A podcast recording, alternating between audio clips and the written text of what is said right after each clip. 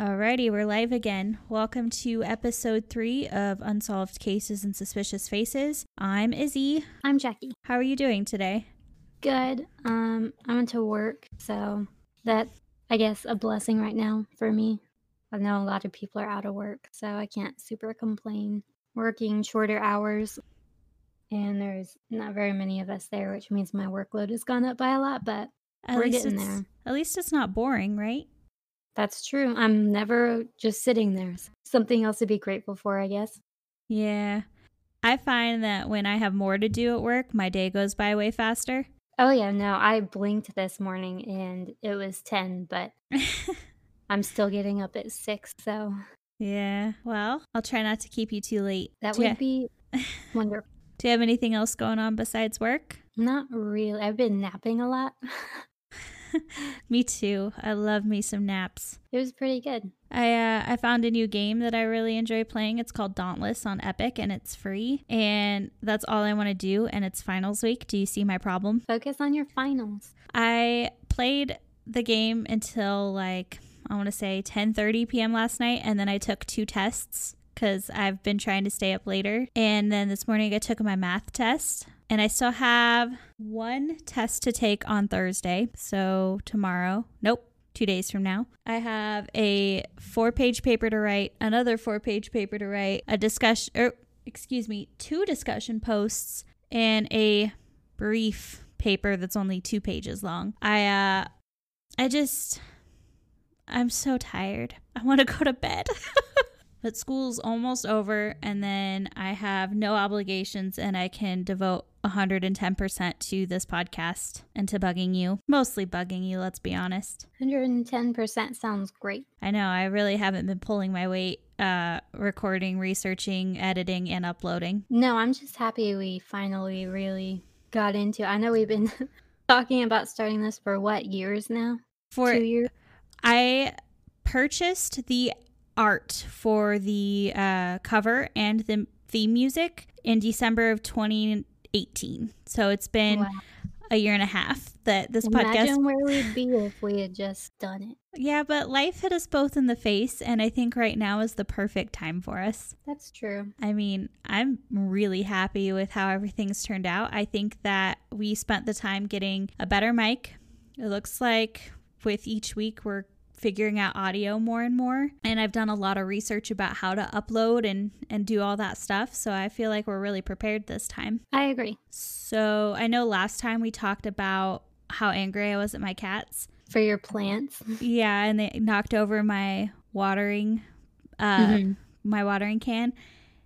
And I thought we were getting better. I thought we came to an agreement and we didn't and I'm very very upset about it. So chives kind of look like grass when they're growing in the early stages and I got up this morning and it looked like it had been mowed because one of my cats ate the ends of my chive plants.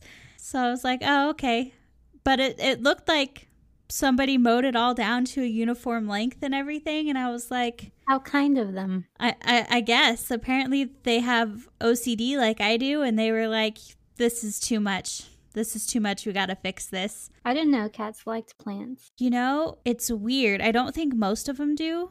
I'm not sure because it's just the one that really likes my plants. hmm I had an aloe vera plant two years ago, right when we first got him, and he just loved to eat that thing and they're bad for cats so i kept trying to have to hide it until one day he ruined it and then this time the only plant he's touching is that chives plant the rest he's leaving alone completely so i don't know what his issue is That's funny. uh, chives are known to have an onion taste so maybe he just really likes onions and i'm not providing enough of them to him Just mush them into his cat food. I would, but I want the chives. I don't want to give them my chives. Maybe it's like a peace offering. Like You can have you have one. the chives, and I get the rest of my plant. It's like a decoy plant. Okay, but I want the chives. That's why I planted them, so I could have them, not him. And then he does stuff like this, and then he knows when he's in trouble because he'll be really cute. Like right now, he's napping on his back, so his paws and his belly are facing up, and it's the most adorable thing. So my heart melts, but my brain is like, no, we're angry. Use your hate, use your anger. No, I think you should just let him have it. I'm not going to let him have my chives plant, Well, I've done all I can to help you. but I am going to love him and pet his belly because it's soft. And I know that he knows that it's wrong. Like, he knows he's going to get in trouble, but he still, like, says, fuck you, mom, and does it anyway. I swear, he's like a teenager. I say, never having raised a teenager. Do you have anything else that's going on? Have you started playing Magic again? No. But that hurts my feelings. Have you at least downloaded Magic the Gathering Arena, MTG Arena? No. Oh, but you don't have to go to the card shop. And It's fun and you can play with me. So, do you want me to tell you about a murder now or nah? Because I got tell me about whatever you want. So today I've got a pretty good story for you, and I think it's my turn to go first. No, it's your turn to go first because you went second last time. It's my turn to go first. I'm sorry. I'm Take not that sorry. I, I don't know if I want to take a step back because then you can't hear me, but I will say that I'm sorry for overstepping my bounds. it just so happens that I have an interesting case for you too. oh, yeah? Uh, Do you think I'm your case is more interesting than mine? probably? Oh, ouch. All We'll right. see. Okay, deal.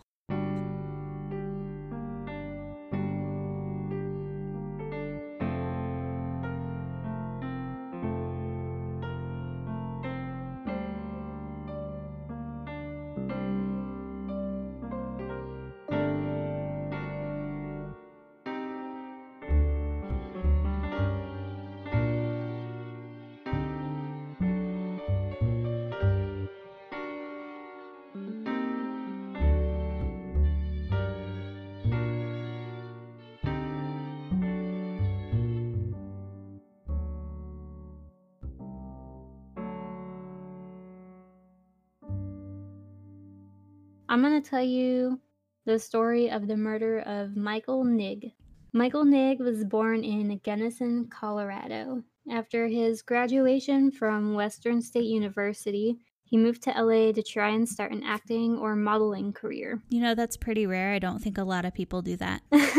Haven't heard that one before ever. Um, very hard. To, obviously, we know it's very hard to break out into those career paths and get out of the crowd. But he was kind of determined to make it, so he started, you know, trying to get acting jobs and stuff. And eventually, he made it onto an episode of a sitcom called Liars. Liar, liar, pants on fires. Hey, you'd fit in there. Mm, I don't know if you've ever heard of that show, but this takes place in 1994. Oh, So maybe not, but well, I was one. You were not born yet. Let's continue. while he was looking for jobs and roles, he worked as a waiter in um as a way to make money because he was still trying to live in the city, right? Yeah, you got to make that money to pay rent and buy and food. 19 oop, and buy food, the most important thing. Yes, got to get you some Jimmy Johns. In 1994, he was working as a waiter in a restaurant named Mezzaluna. I think I guess it's like a suburb. It's a town called Brentwood in the west side of LA. What do they serve at Mezzaluna? I don't know. Oh, Food. uh, pizza. That's not true, but we're gonna go with pizza. I don't know what made you think of pizza. I really want pizza. Mezzaluna. Well, one of his friends and coworkers was a man named Ronald Goldman. Does that sound familiar to you at all? I'm gonna go with no. Or 1994 LA Goldman. Uh, I feel like I do know this, but at the moment, no. Still no. Okay. Uh, Michael Nigg worked there. Worked at Mezzaluna about a month. place.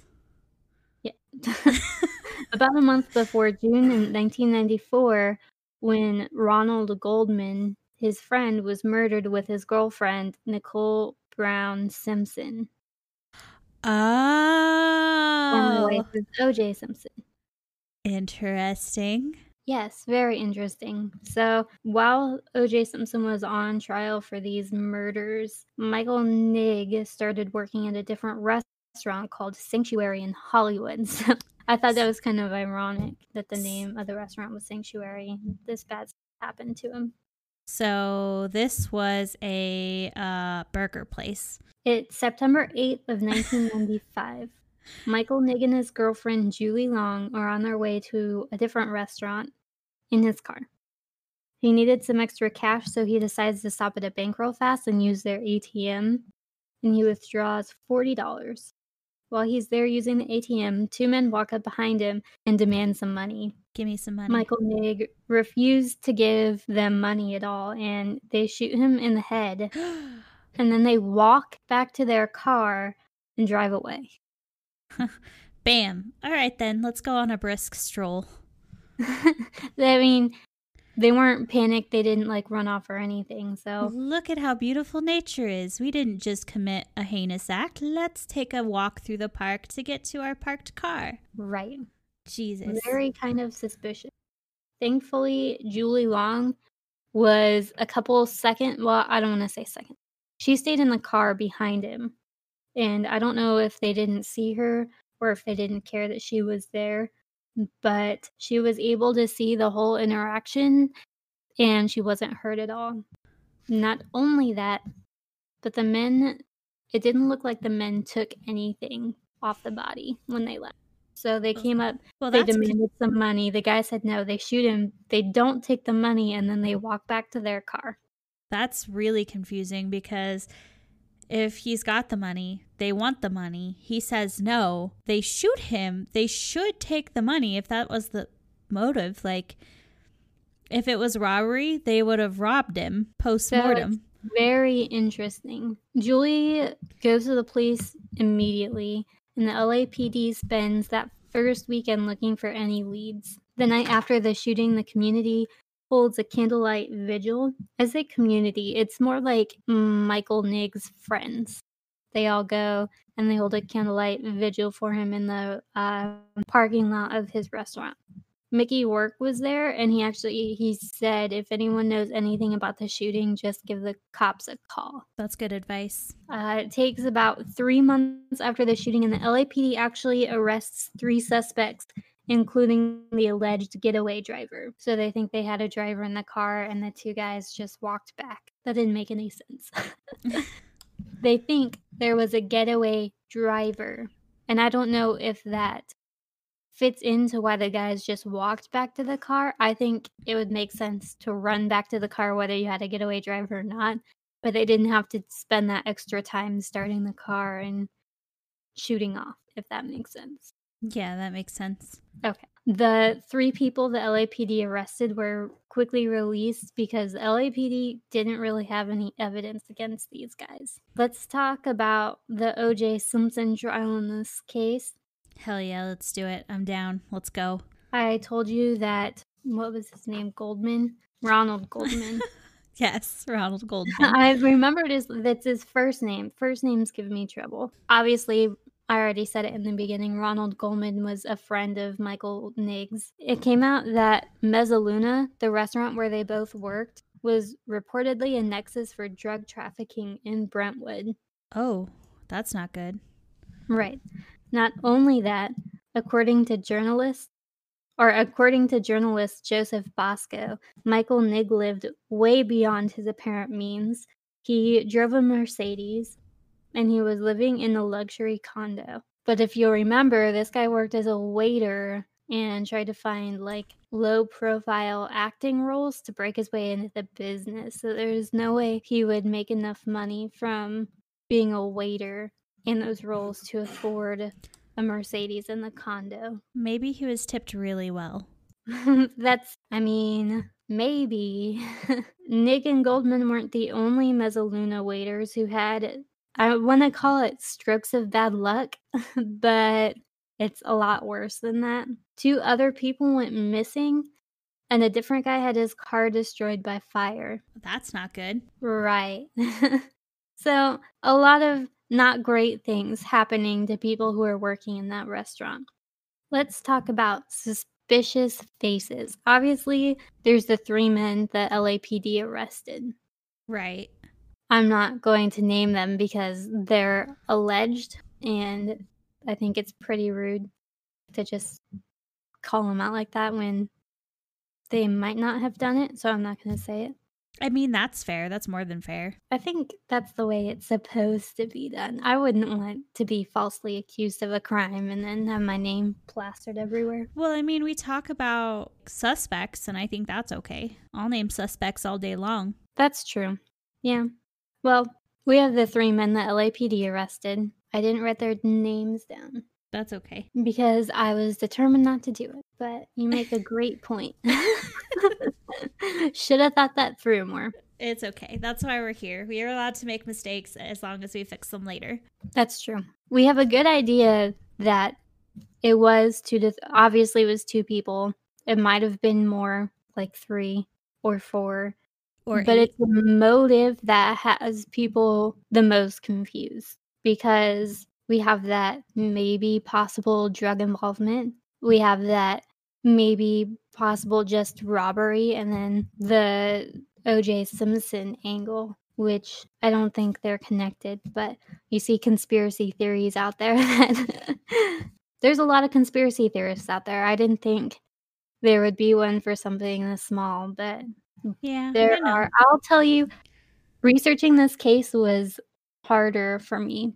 In the other ones i've done there's not a lot of articles to read so i can like pick and choose and go back and read three or four and get a good idea of the case. Yeah. in this one it's really hard. One because the oj simpson angle of it just like wipes everything else out. There's like two articles i found that even mentioned him at all and they were from a few days after his murder with like three paragraphs in it and the rest of it are all blogs That's talking about sad. the Simpson case. It is sad. It's very sad, and that's why that's one of the reasons why I wanted to talk about it because he deserves his own justice, his own. I don't want to say he deserves to be his own victim. No, But- that makes sense. He deserves to have some attention on him. He was murdered. It was never solved. He deserves his own feature. Exactly. The police never came out whether or not they have the evidence. Um, I imagine they have the bullet. I don't know if there were cameras in the ATM feeds back in 1995. Yeah. It'd be nice, but I think even if there were, probably be pretty grainy. And then we have the eyewitness testimony from Julie Long. Well, hopefully there it. So yeah, hopefully there is some evidence that the police aren't letting us know about and hopefully there is hope that one day this case could become solved. I hope so. It's just in cases like this where there aren't a lot of evidence, I feel like most cold cases, the chances of it ever getting solved go down. Again, I have that hope still. In a perfect world, it would be solved, but But you know, in 1994, they didn't think that DNA was going to be as big as it is. That's why we were able to catch like the East Area rapist, Golden State Killer. That's why a lot of unsolved cases are being relooked at and can be solved. So hopefully in the future there'll be something we don't even know about today that will help close all of these cases. that would be really cool. I think so. Well, that was that was a good one. Mm-hmm. That was the story of the murder of Michael Nigg. Do you have any sources you want to let us know about? Yeah, so I told you the big one was the journalist. I have to flip back. Yeah. was the journalist Joseph Bosco. Mhm. Um, talked about how Michael Nigg was living outside his means. Uh, Wikipedia was a big one, and then I already kind of said it was hard for me to find sources because a lot of it was blogs, but they all kind of repeated the same information that Yeah. Wikipedia and everything had. So Gotcha. Well, that was that was a good case to cover, and I hope that one day that that gets solved. it was so interesting to me. I just I feel like I talked five minutes. I don't feel like I did this case justice. I talked like five minutes about it, but I mean, It's there's very only so much you can do, especially if there's not a lot of information. that's true.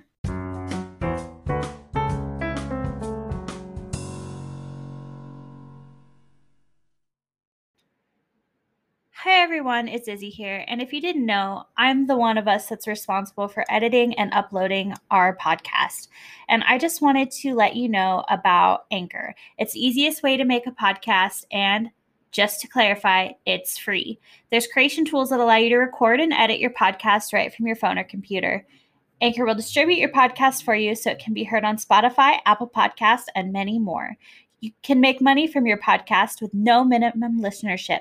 It's everything you need to make a podcast in one place. I like to use it because for me, it just makes everything so simple and easy. And it is the best program that I have found to help upload and find sponsorships. And it automatically distributes it for me. There is literally nothing that I have to do in order to get my podcast onto all of the listening sites. So, download the free Anchor app or go to anchor.fm to get started. You can record it right from the app, right from your phone, anywhere. It's convenient, it's easy, and best of all, it's free.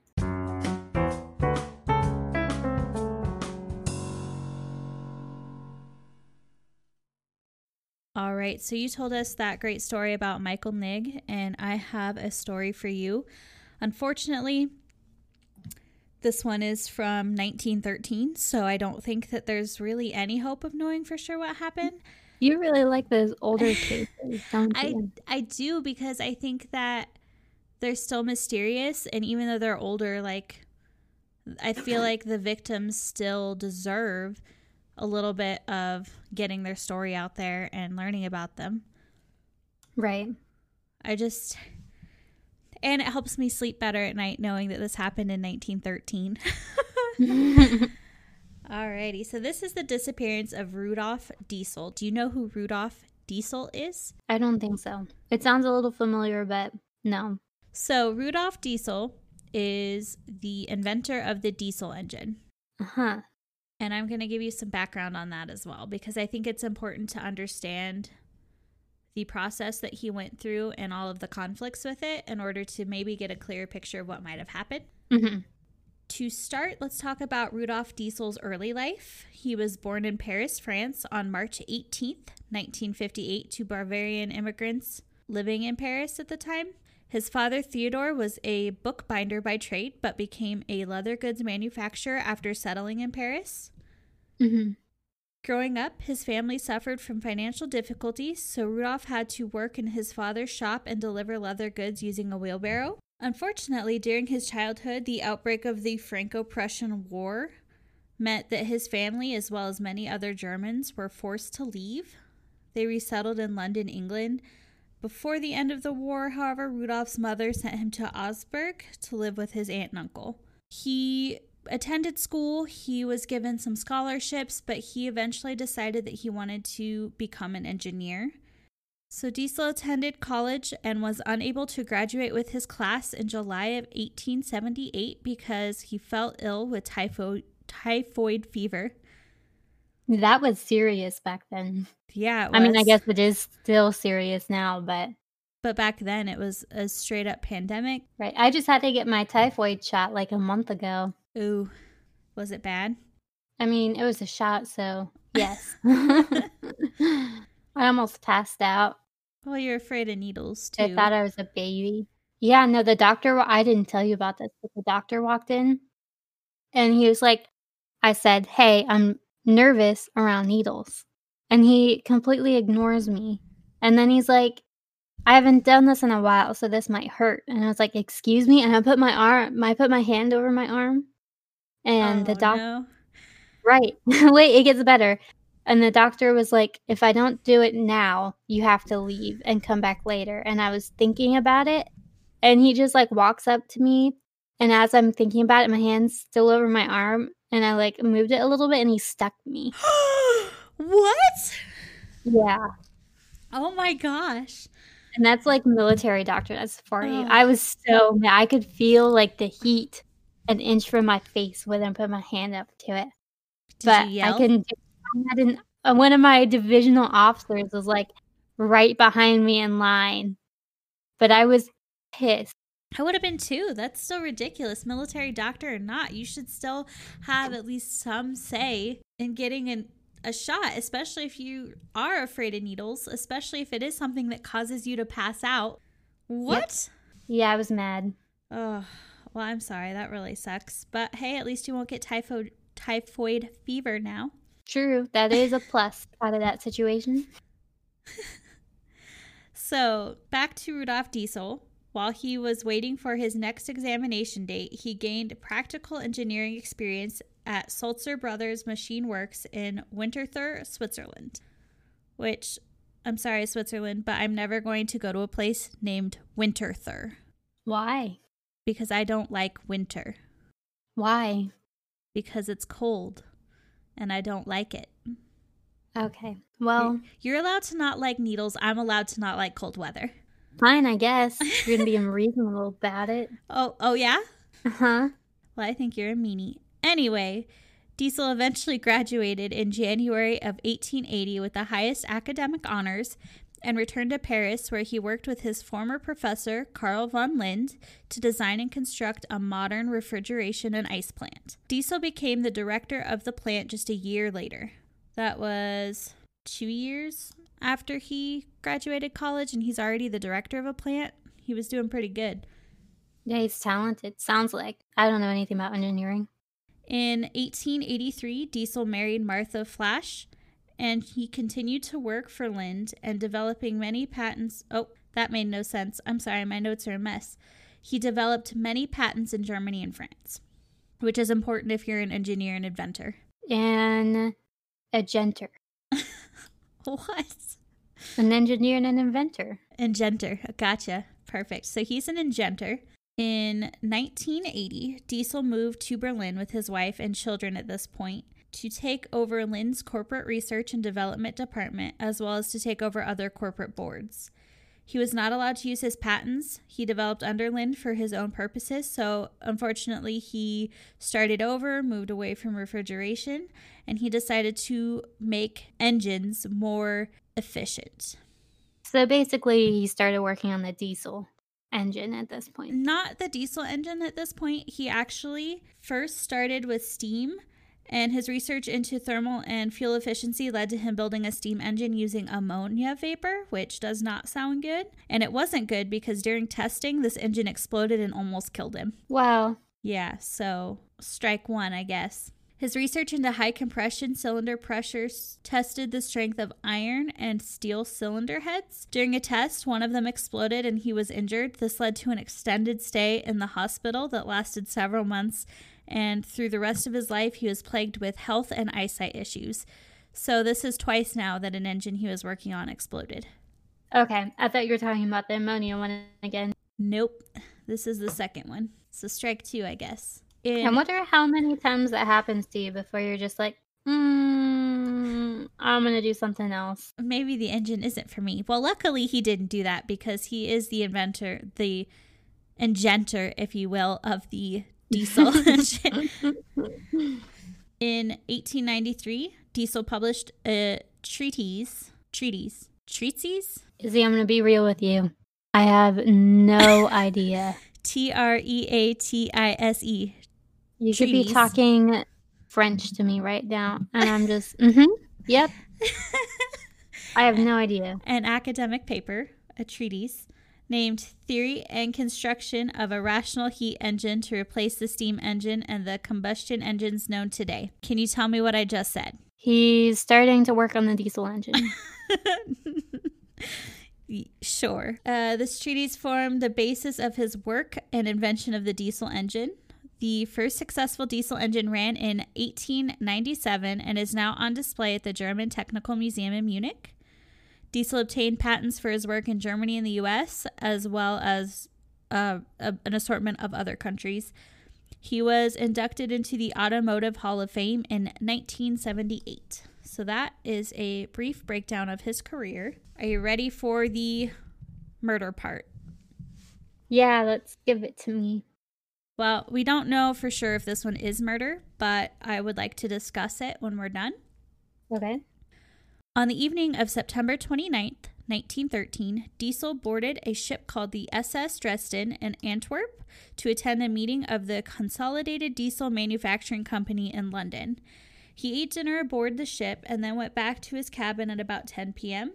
He asked to receive a wake-up call the following morning at 6:15 a.m., but he was never seen alive again. Okay.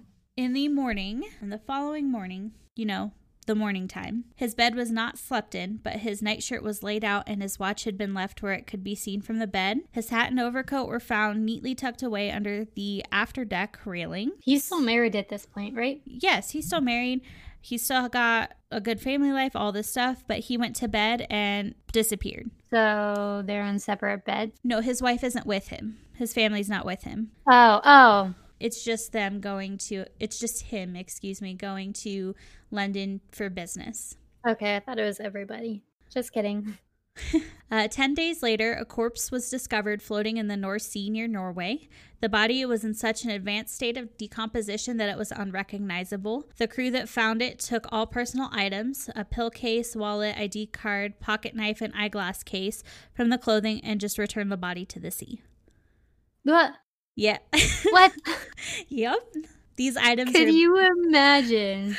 oh, there's a dead body. He's got to watch. Get him. well, this will be enough. We don't need to look at the body and determine what happened. And Um, they knew it was that guy just based on this on his like glasses and stuff they pulled off him. Well, these items were later identified as belonging to Diesel by his son Eugene. Oh, I guess you said he had an ID too, right? Right. But I don't know if it was like a photo ID or what it was because I Mm. did some research. I'm just reminding you that they found his body 10 days after he disappeared Right. No, I don't need that mental image. Thanks. and it was in an advanced state of decomposition. But as it turns out, bodies typically decompose slower in the sea, especially in cold waters like the North Sea near Norway. Bodies have been found almost completely intact after several weeks and as a recognizable skeleton after five years. So, bodies typically don't decompose quickly at all in the ocean, especially Well- in cold oceans. How far away is London and Norway though? Because he had to be transported there for them to unless you think they just No, no, he was found floating off the coast of Norway. Well, not off the coast, but near Norway in the North Sea. Right. You said he took a trip to London. Right, but from Antwerp, I'm confused. Northern Europe. We're talking about Northern Europe. So he goes to London from Antwerp. He never made it to London. He- Oh. yeah. That's his final destination. He stopped in a hotel no. and then his uh, Okay. He boarded a ship called the SS Dresden in Antwerp. He the ship took off, he had dinner, and then went back to his bed. In the morning and then he was missing. Okay. yeah, Okay. He so he went missing at sea. Got it. Does that make more sense? Yes. I feel stupid. You should We're feel good. stupid. I probably just didn't explain it right. I think maybe my brain just skipped a little bit when you were Your brain stuttered. about it. it's Maybe. fine. Since I'm the older sibling, you just tune out my voice sometimes. Probably. It's a condition of growing up with me. You're just like she's talking. Wah. I sounded like a uh, a teacher from the or an adult from the Peanuts. Wah wah wah wah wah.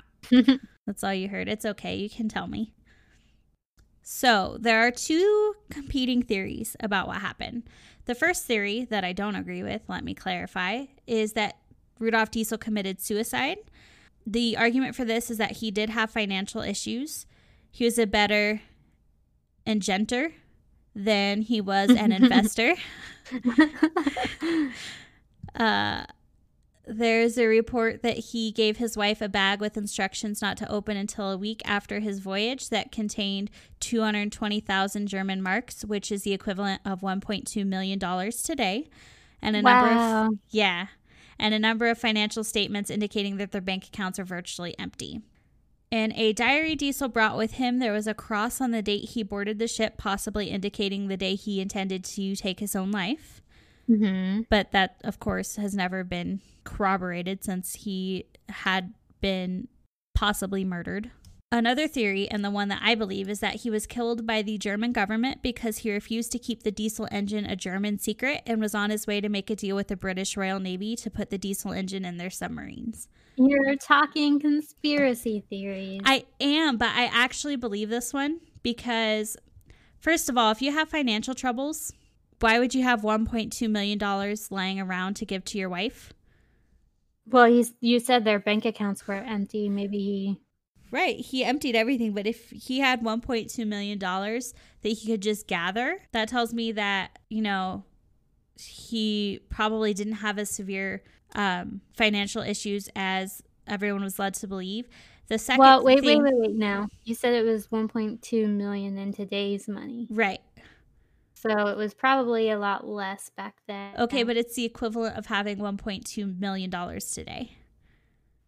It was 220,000 or two, yeah, 220,000 German marks, which is the same as $1.2 million. in Mhm. today's cash.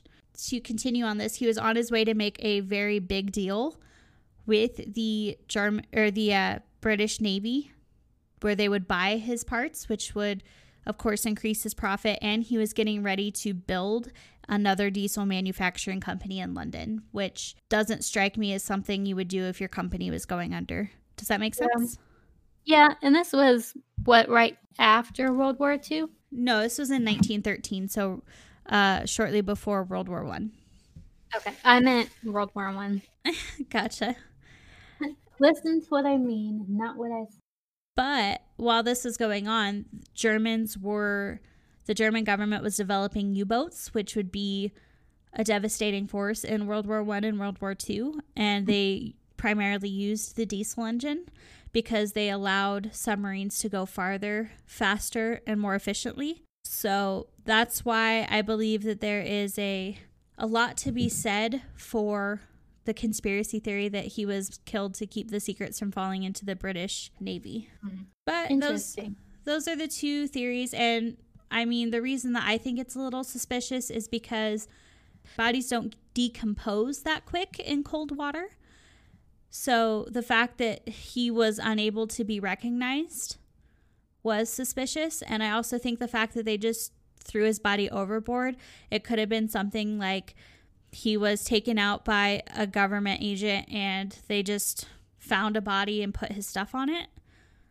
Um, I just think there's a lot that hasn't been answered to rule it as a suicide. Does that make sense? No, it does.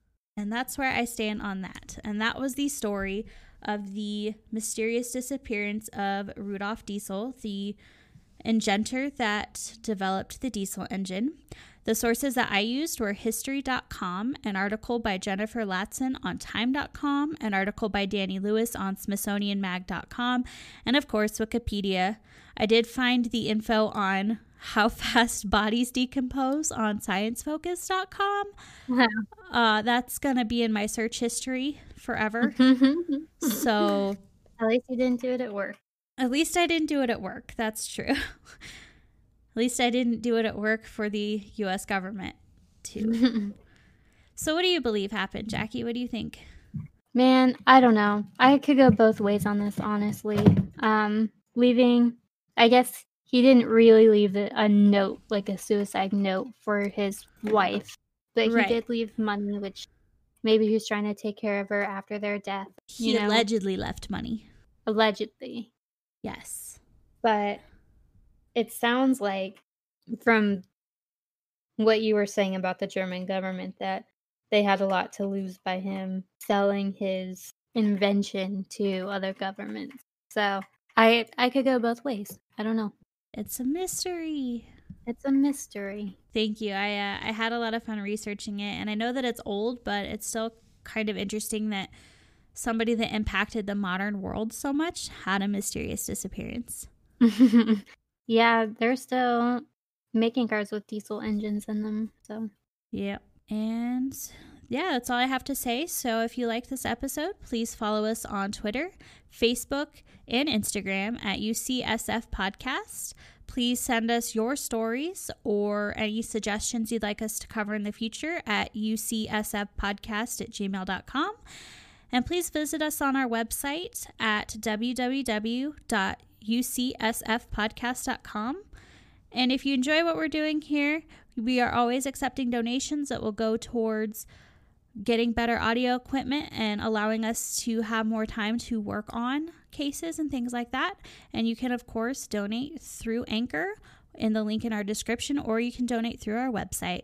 And that's all I have to say about that. Do you have anything to add before we go? I don't know. I almost said we'll see you next time, but we really won't. Uh, tune in next time. yep.